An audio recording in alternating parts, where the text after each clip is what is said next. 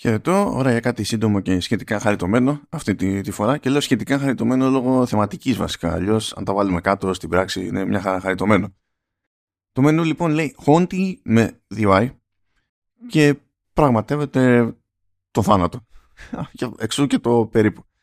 Αλλά είναι μια περίεργη προσέγγιση από την άποψη ότι ε, το παιχνίδι λειτουργεί σαν twisted shooter. Υποτίθεται ότι ο ήρωας που ελέγχει ο παίκτης ε, πεθαίνει ξαφνικά, καταλήγει στον άλλο κόσμο, ε, δεν θυμάται τίποτα, δεν έχει ιδέα πώς κατέληξε εκεί.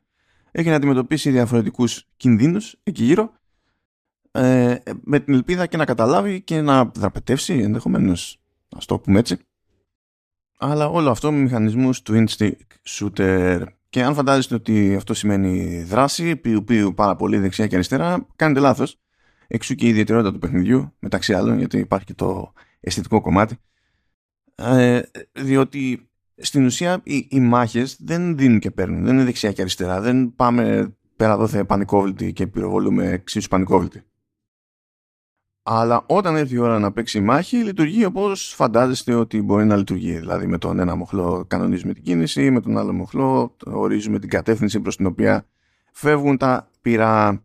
Αλλά στον ίδιο μηχανισμό βασίζεται και μια άλλη δραστηριότητα, ένας άλλος μηχανισμός στην πραγματικότητα του, του παιχνιδιού, που είναι το στίχημα διαφορετικών αντικειμένων.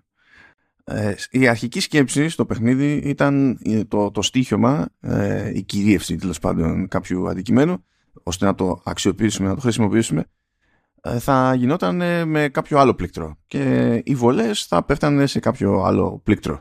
Ωστόσο, στο playtesting η, η Moonloop που αναπτύσσει το παιχνίδι είδε ότι ο κόσμος απλά έτσι άμα είχε την επιλογή δηλαδή ε, ή ξέχναγε ή αγνοούσε την όλη προσέγγιση του, του στοιχειώματος των αντικειμένων και, το, και επέμενε στο πιου πιου οπότε λέει never mind θα φροντίσω το πιου πιου να είναι στο δεύτερο μοχλό να είναι εκεί οι βολές αλλά και όταν θες να κυριεύσεις κάποιο αντικείμενο να πρέπει στην ουσία ε, να του ρίχνεις βολές μέχρι να γεμίσει ένας μετρητής τέλο πάντων και να μπεις μέσα του για να μπορέσεις να το μεταχειριστείς. Τώρα τι σημαίνει αυτό στην πράξη μπορεί να είναι μια κολόνα που θα μετακινήσουμε ξέρω εγώ. Μπορεί να είναι ένα άλλο στατικό όπλο το οποίο πρέπει να ρίξει σε συγκεκριμένες μεριές για να ενεργοποιήσει έναν άλλο μηχανισμό ή θα πρέπει να φάει μαζικά εχθρούς που έρχονται κατά κύματα πάντα όμως με φιδό έτσι δηλαδή ε, λέμε twin stick shooter αλλά είναι τεράστια απόσταση από άποψη πυκνότητας και δράσης σε σχέση ξέρω εγώ με Geometry Wars που υποτίθεται ότι είναι χαρακτηριστικό παράδειγμα του, του είδους. Στην πραγματικότητα πιο βασικό κομμάτι της εμπειρίας είναι η εξερεύνηση από την άποψη ότι είμαστε σε ένα κόσμο ε, με, με πάρα πολλές σκιές ε, και υποτίθεται ότι σε διάφορα σημεία δεν μπορούμε απλά να πάμε και να περάσουμε μέσα από τις σκιές. Έτσι και το δοκιμάσουμε έχουμε λίγο χρόνο στη διάθεσή μας μέχρι να ξυπνήσουν αυτές οι σκιές που μπορεί να είναι στο πάτωμα τέλος πάντων στο, στο έδαφος και να μας τραβήξουν προς τα κάτω και στην ουσία να χάσουμε. Οπότε ε, μέρος των, των προκλήσεων είναι ε, η διαχείριση του, του φωτισμού στο μέτρο του δυνατού μιας περιοχής ώστε να δημιουργούμε αρκετές νησίδες φωτός τέλος πάντων που να μας επιτρέπουν ρηψοκινδυνεύοντας λίγο στα, στα ενδιάμεσα να φτάσουμε από το ένα ασφαλές σημείο στο άλλο ασφαλές σημείο και να προχωρήσουμε αναλόγως. Ε, δεν είχα αρκετό χρόνο για να δω πολλαπλά επίπεδα του, του παιχνιδιού οπότε φρόντισα να γεμίσω με δείγματα από άλλο υλικό που ετοίμασε η Moonloop αυτό που μπορώ να πω σε κάθε περίπτωση πάντως είναι ότι η αισθητική του παιχνιδιού ε, είναι πολύ ενδιαφέρουσα γενικά είναι αρκετά flat παρότι η κάμερα τέλος πάντων είναι λίγο από ψηλά στα 3 τέταρτα, ας το πούμε έτσι ε, είναι πολύ επίπεδα τα πάντα, πολύ πλακάτα, ε, δεν έχει σχεδόν καθόλου χρώμα. Ε, δηλαδή κυριαρχεί το, το μαύρο και το λευκό, αν και υπάρχει συνήθως μια τάση έτσι να μπολιάζεται με κάποιους τόνους, με λίγη ματζέντα ας πούμε ή με κάτι άλλο ανάλογα με το κομμάτι του παιχνιδιού και το, και το επίπεδο. Ακριβώς επειδή έχουμε να κάνουμε τόσες σκιές, το αποτέλεσμα καταλήγει εμέσως να ε, λειτουργεί ως κάτι πιο εκφραστικό από αυτό που είναι όντως στα αλήθεια επειδή έχουμε συνηθίσει τέλος πάντων ε, εγκεφαλικά να συμπληρώνουμε κατά μία έννοια τέτοιου είδους ε, κενά, ειδικά όταν έχουμε να κάνουμε με, με σκιές. Αυτό δεν σημαίνει ότι δεν υπάρχουν τοπία, ότι δεν αλλάζει καθόλου η δομή του επίπεδου, θα περάσουμε από ανοιχτά πλάνα σε, και, και μακρινές αποστάσεις, θα περάσουμε από, από ράγες, θα περάσουμε από περίπου βάλτους, ας το πούμε έτσι, υπάρχει ποικιλία και πρέπει να υπάρχει ποικιλία γιατί αν τέλος πάντων όλα πάνε καλά, η Moon λέει ότι το, η τελική εκδοχή του παιχνιδιού θα διαρκεί περίπου κανένα δεκάωρο.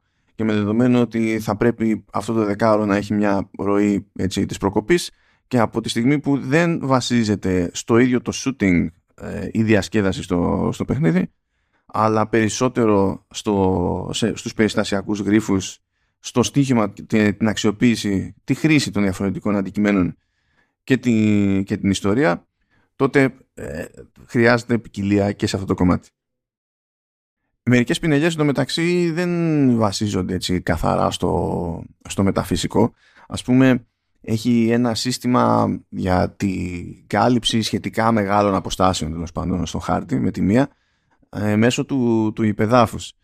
Και αυτό γίνεται με, με μανιτάρια επειδή υποτίθεται τέλος πάντων ότι κάτω από τα μανιτάρια σε μια περιοχή υπάρχει ένα, ένα δίκτυο μέσω του οποίου επικοινωνούν Οπότε μπορούμε να πάμε και εμείς ένα μανιτάρι τέλος πάντων, να πάμε κάτω από το μανιτάρι, να διαλέξουμε μια κατεύθυνση προς την οποία θέλουμε να εκτοσευθούμε και παπ να καλύψουμε έτσι την απόσταση. Και αυτό φυσικά μπλέκει μετά με το πώς μπορούμε να προσεγγίσουμε μια περιοχή και κάποιους τέλος πάντων γρήφου που φιλοξενούνται εκεί γύρω.